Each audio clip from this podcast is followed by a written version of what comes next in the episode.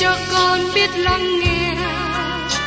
Lời ngài từng theo bước đời con. Xin cho con biết sẵn sàng chờ đợi và vẫn nghe theo chúa.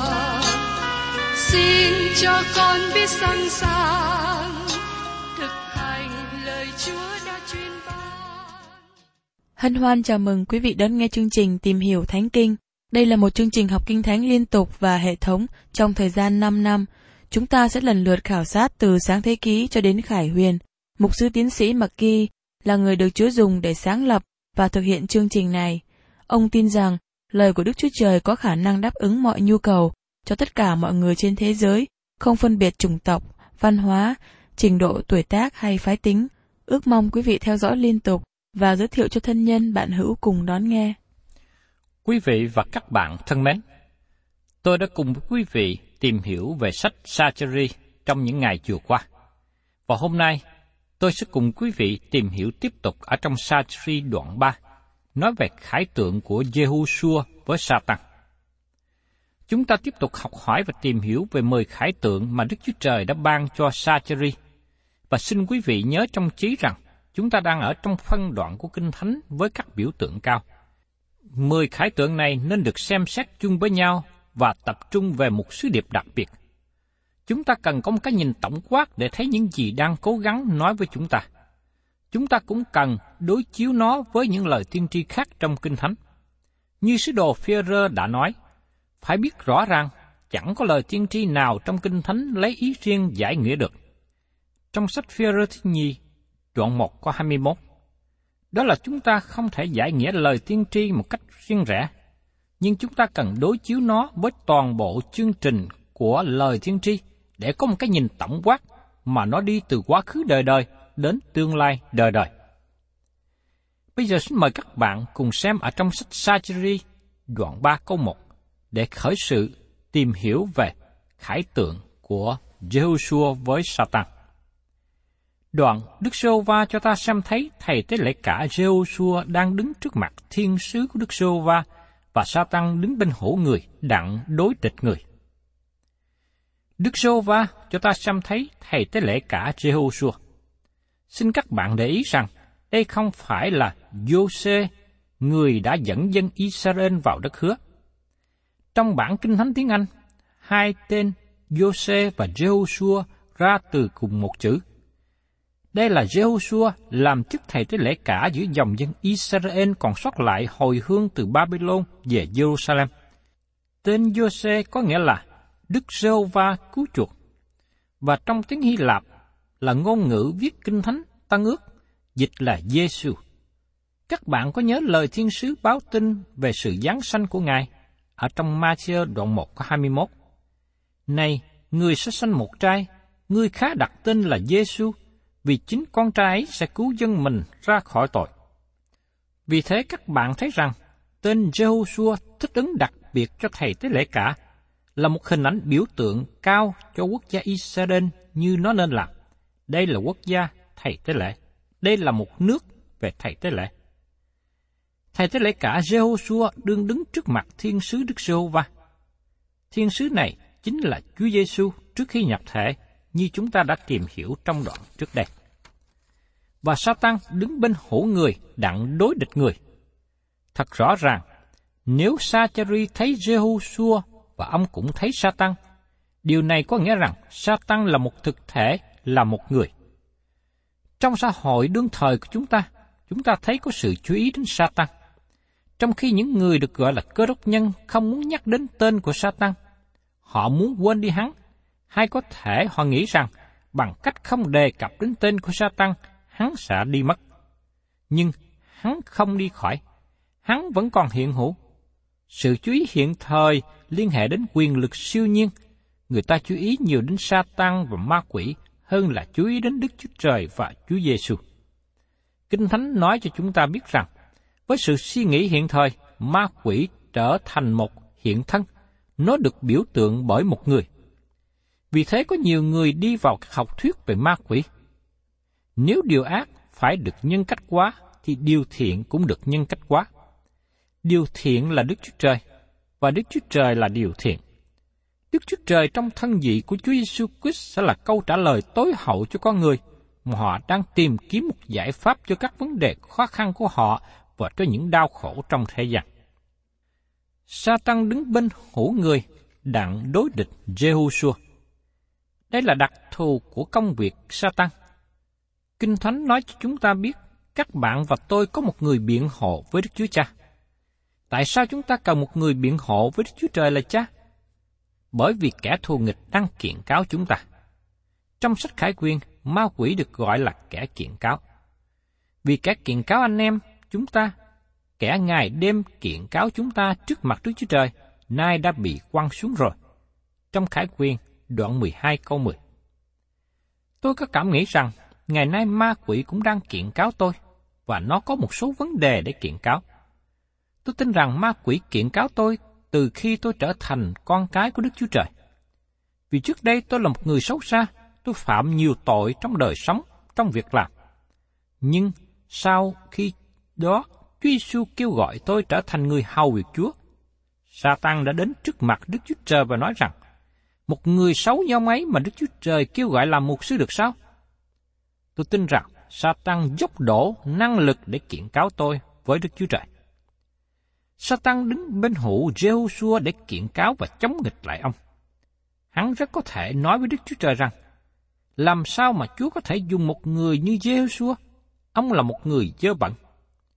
Satan cũng là kẻ kiện cáo dân Israel. Hắn thật sự là người trong phong trào chống lại người Do Thái. Nếu các bạn muốn biết người lãnh đạo phong trào chống lại Do Thái, hắn chính là Satan. Do vậy, con cái của Đức Chúa Trời, chúng ta có một đấng biện hộ với Đức Chúa Cha. Sứ đồ dân đã viết cho những người tin nhận như sau. Hỡi con cái bé mọn ta, ta viết cho các con những điều này hầu cho các con khỏi phạm tội.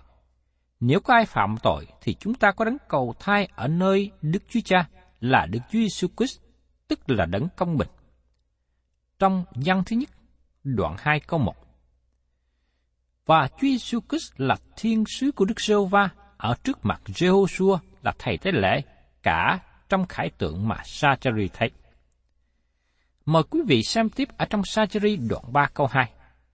Đức giê va phán cùng Satan rằng, Hỡi Satan, nguyền Đức giê va quở trách ngươi. Nguyên Đức giê va là đấng đã kén chọn Jerusalem quở trách ngươi. Chớ thì há chẳng phải là cái đóm đã kéo ra từ lửa sao? Hỡi sa tăng, nguyên đức sô va, quở trách ngươi. Theo nhận xét của tôi, lời khiển trách này còn nhẹ nhàng. Tôi nghĩ cần có lời khiển trách nặng nề hơn nữa, nhưng Đức Chúa Trời cũng còn tôn trọng đến một tạo vật của Ngài. Xin các bạn nhớ rằng, Chúa gọi sa tăng, hỏi sao mai, con trai sáng sớm kia, sao ngươi từ trời xa xuống? trong Ê-sai đoạn 14 câu 12. Satan có thể là một trong các tạo vật cao trọng nhất mà Đức Chúa Trời đã tạo dựng. Nhưng sau đó tội lỗi đã vào trong hắn. Tội gì? Có phải là tội ham muốn hay trộm cắp không? Không phải. tội lỗi kiêu ngạo đã vào trong hắn. Hắn có ý chí tự do, nhưng hắn dùng ý chí tự do này chống nghịch với ý muốn của Đức Chúa Trời. Thưa các bạn, đó là tội lỗi. Chúng ta thải điều như chiên đi lạc, ai theo đường nấy. Trong Ê-sai đoạn 53 câu 6. Những tội lỗi như giết người, trộm cắp, nói dối, dâm dục đều ở dưới một chủ đề, đường lỗi riêng.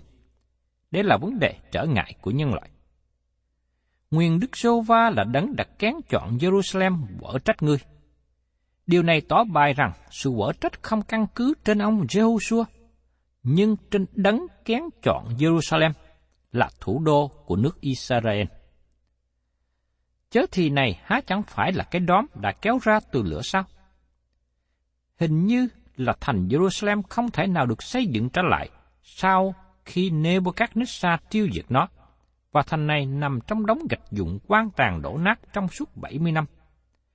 Nhưng từ sự quan tàn đó, thành phố này được xây dựng trở lại, giống như một cái đóm ra từ lửa.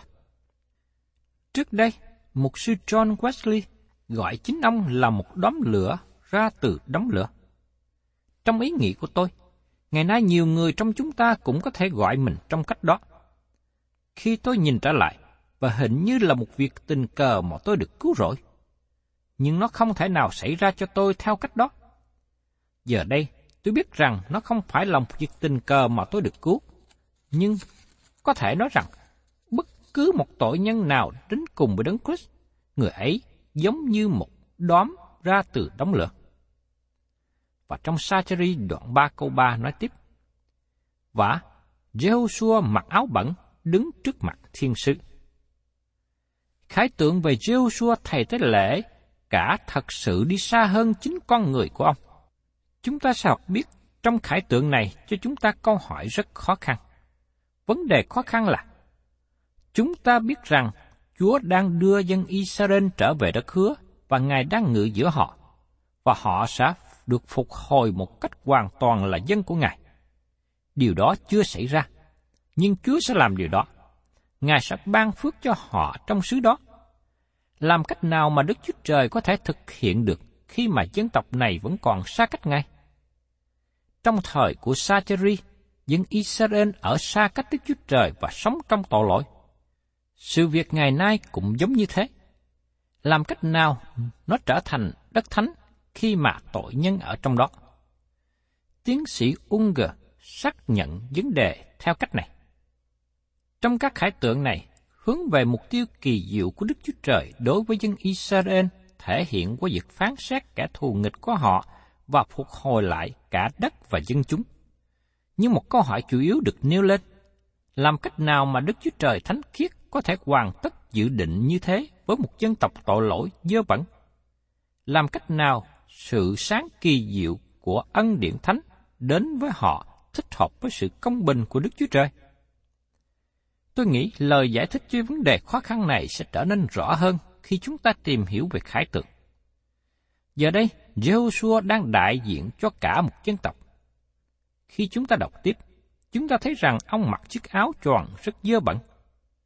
Các bạn còn nhớ khi chúng ta học hỏi về chức vụ của thầy tế lễ cả, các bạn nhớ rằng thầy tế lễ cả phải mặc áo không đốm dơ nào. Nếu dơ, ông không được phụng sự Đức Chúa Trời.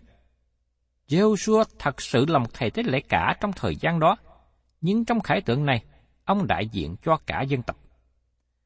Joshua là một người không có hoàn toàn, dầu rằng ông là thầy tế lễ cả cho Đức Chúa Trời, ông được diễn tả là người dơ bẩn. Điều đó có thể là một sự thật trong cá nhân của Joshua. Tôi không biết rõ, nhưng tôi biết chắc rằng thầy tế lễ cả luôn luôn đại diện cho cả dân chúng Israel Chẳng hạn như vào ngày đại lễ chuộc tội, thầy tế lễ sẽ vào nơi chí thánh đại diện cho cả dân chúng. Trong cùng phương cách đó, Chúa Giêsu là thầy tế lễ thượng phẩm, Ngài đại diện cho tất cả những cơ đốc nhân, tức là hội thánh. Ngày nay, Chúa Giêsu đang hiện diện trước mặt Đức Chúa Trời cho chúng ta. Nhìn xem Giêsu trong bối cảnh mười khải tượng của Sacheri như là một bức tranh tiên tri của quốc gia Israel – sẽ giúp chúng ta thoát khỏi sự diễn giải giới hạn. Ông Leopold nói về thầy tế lễ cả như sau. Ông đại diện và nhân cách quá cho Israel trong chức vụ thánh, vì cả đất nước này mà thầy tế lễ cả cầu nguyện. Ông vào nơi chí thánh và mang tội lỗi cho cả dân tộc. Vì thế, chúng ta không được đề cập hay ứng dụng đoạn này cho chính cá nhân của Jehoshua hay cho chính thầy tế lễ cả Jehoshua. Chúng ta phải kết luận rằng, tình trạng của ông chính là tình trạng của dân Israel. Sự tha tội của ông là phương cách biểu lộ về chính họ. Lời an ủi và bảo đảm được ban cho ông cũng ứng dụng cho dân Israel. Đây là một lời phát biểu rất tốt. Chúng ta không có luôn luôn đi theo hết các lời giải nghĩa của Leopold, nhưng trong trường hợp này, ông nói tốt đặc biệt. Joshua là một biểu tượng, là một người đại diện. Đức Chúa Trời đã chọn ông và Ngài cũng đã chọn dân tộc Israel. Thầy tế lễ mặc áo giải gai mịn trắng bên trong và mặc áo tròn bên ngoài rất đẹp và sáng chói. Joshua tại đây là hình ảnh về thầy tế lễ cả đại diện cho cả dân tộc, và chiếc áo tròn của ông nên được sạch sẽ. Nhưng, thật sự, ông đang mặc chiếc áo tròn dơ bẩn. Từ ngữ dơ bẩn có nghĩa là dính cứt hay là dính phân con người trên đó. Chiếc áo không những nhìn một cách dơ bẩn, bẩn thỉu, nhưng ông cũng có mùi hôi thối trên đó nữa. Đó là phương cách mà Đức Chúa Trời nhìn đến tội lỗi của cả dân tộc Israel. Làm cách nào điều này được sửa chữa? Trước đây có người đàn ông gọi điện thoại cho tôi và hỏi một câu hỏi. Câu hỏi của ông rất cũ và có nhiều người đã hỏi trong nhiều năm qua. Tôi có phạm một lỗi mà không được tha thứ không? Tôi trả lời với ông, dĩ nhiên là không. Chúa Giêsu đã chết thay trên thập tự giá cho tất cả mọi tội lỗi của ông. Bất kể ông là ai và đã phạm tội gì, ông có thể đến với Ngài ngay bây giờ, xưng nhận tội lỗi của ông và tiếp nhận Ngài là Chúa cứu thế. Nếu ông thật lòng làm điều đó, Ngài sẽ tha thứ tội lỗi của ông. Về đấng Christ là sự cuối cùng của luật pháp, đặng xưng mọi kẻ tin là công bình, như được chép trong Roma đoạn 10 câu 4 không có sự khác biệt nào về những gì ông đã phạm. Ông có thể đến với Đức Chúa Trời qua Chúa Giêsu Christ. Tiếp đến mời quý vị cùng xem trong sajari đoạn 3 câu 4. Thiên sứ cất tiếng nói cùng những kẻ đứng trước mặt mình rằng, hãy lột bỏ những áo bẩn khỏi đó. Lại nói cùng giê xua rằng, hãy nhìn xem, ta đã lột bỏ sự gian ác khỏi ngươi, và ta sẽ mặc áo đẹp cho người thật, không còn nghi ngờ chi nữa. Đây là bức tranh rất đẹp mà chúng ta có trong cựu ước.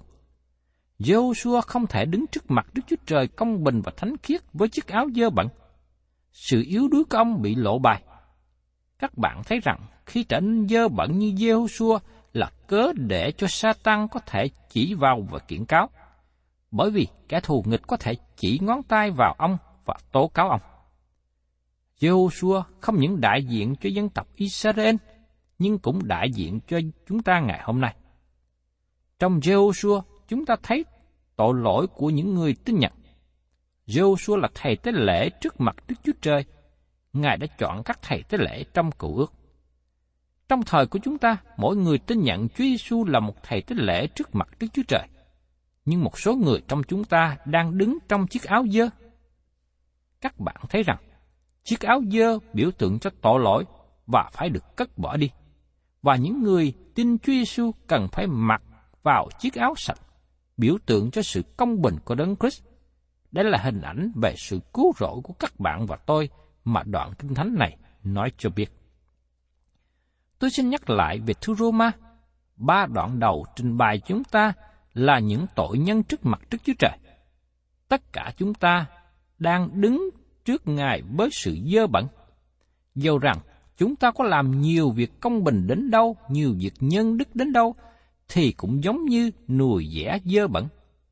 Chúng ta đứng trong tình trạng giống như Jehoshua. Chúng ta làm gì với tình trạng của chúng ta? Đây là câu trả lời của lời Đức Chúa Trời. Trong Roma đoạn 3, câu 21 đến 24. Nhưng hiện bây giờ, sự công bình của Đức Chúa Trời mà luật pháp và các đấng tiên tri đều làm chứng cho đã bày tỏ ra ngoài luật pháp, tức là sự công bình của Đức Chúa Trời bởi sự tin đến Đức Chúa Giêsu Christ cho mọi người nào tin. Chẳng có phân biệt chi hết, vì mọi người đều đã phạm tội, thiếu mất sự vinh hiển của Đức Chúa Trời.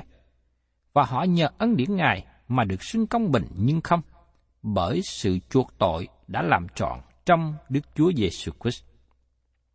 Tại sao? Bởi vì Chúa Giêsu Christ đã chịu chết, quyết Ngài đổ ra để các bạn và tôi có thể đến với Ngài trong sự dơ bẩn của chúng ta. Ngài không chấp nhận sự công bình dơ bẩn của chúng ta. Ngài sẽ cởi nó ra và mặc vào chúng ta sự công bình của Đấng Christ. Khi chúng ta đứng và mặc sự công bình của Đấng Christ, không một người nào, không một tạo vật nào có thể đem bất cứ cáo trạng nào chống nghịch với chúng ta, bởi vì chúng ta là những người được Đức Chúa Trời lựa chọn. Xin các bạn chú ý đến lời Phaolô viết tiếp ở trong Roma đoạn 8, câu 31 đến 34. Đã vậy, thì chúng ta nói làm sao? Nếu Đức Chúa Trời vừa giúp chúng ta, thì còn ai nghịch với chúng ta?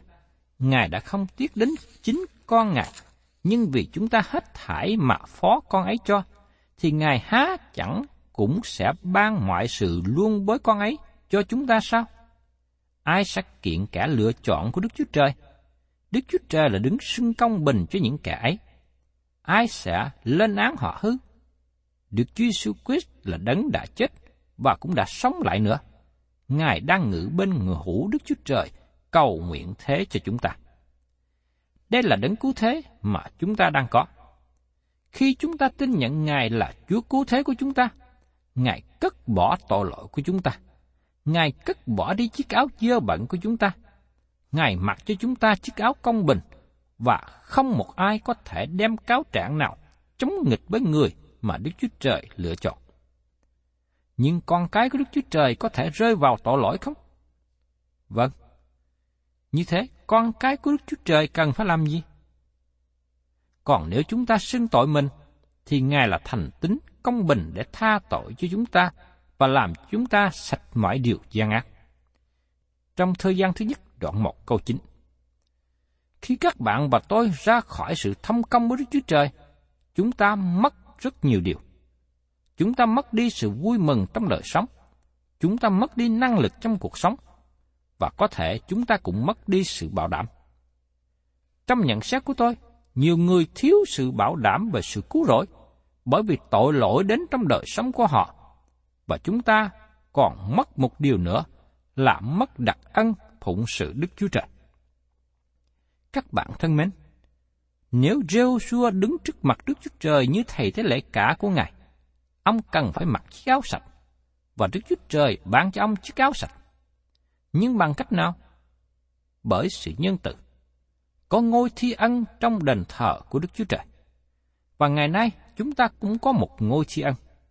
Ở trong thời gian thứ nhất, đoạn 2 câu 2 chấp rằng, ấy chính Ngài, tức là Đấng Christ, làm của lễ chuộc lỗi cho chúng ta, tức là ngôi thi ân. Không những vì tội lỗi chúng ta thôi đâu, mà cũng vì tội lỗi của cả thế gian nữa. Đây là một điều tốt lành, để là một bức tranh vinh hiển được trình bày về sự ban cho của Đức Chúa Trời. Tôi mong ước là các bạn hiểu được ý nghĩa này, mà chúng ta cần phải đến với Đức Chúa Trời. Những ai đang mang gánh nặng tội lỗi trên đời sống của mình, hãy đến với Đức Chúa Trời để được Ngài tha thứ. Các bạn cần xưng nhận tội lỗi với Đức Chúa Trời và tiếp nhận Chúa Giêsu là Chúa cụ thể. Nhưng đối với quý vị và các bạn nào là những cơ đốc nhân, nhưng vẫn còn có những sự sai phạm ở trong đời sống của mình, các bạn cần phải ăn năn để đến với Chúa để được Ngài tha thứ. Chúng ta cần phải làm mới lại trong đời sống của mình. Chúng ta cần phải xưng nhận tội lỗi của mình để giữ đời sống mình được thánh sạch luôn luôn. Thân chào tạm biệt quý vị và xin hẹn tái ngộ cùng quý vị trong chương trình Tìm hiểu Thánh Kinh kỳ sau. Cảm ơn quý vị đã đón nghe chương trình Tìm hiểu Thánh Kinh. Nếu quý vị muốn có loạt bài này, xin liên lạc với chúng tôi theo địa chỉ sẽ được đọc vào cuối chương trình. Kính chào quý thính giả.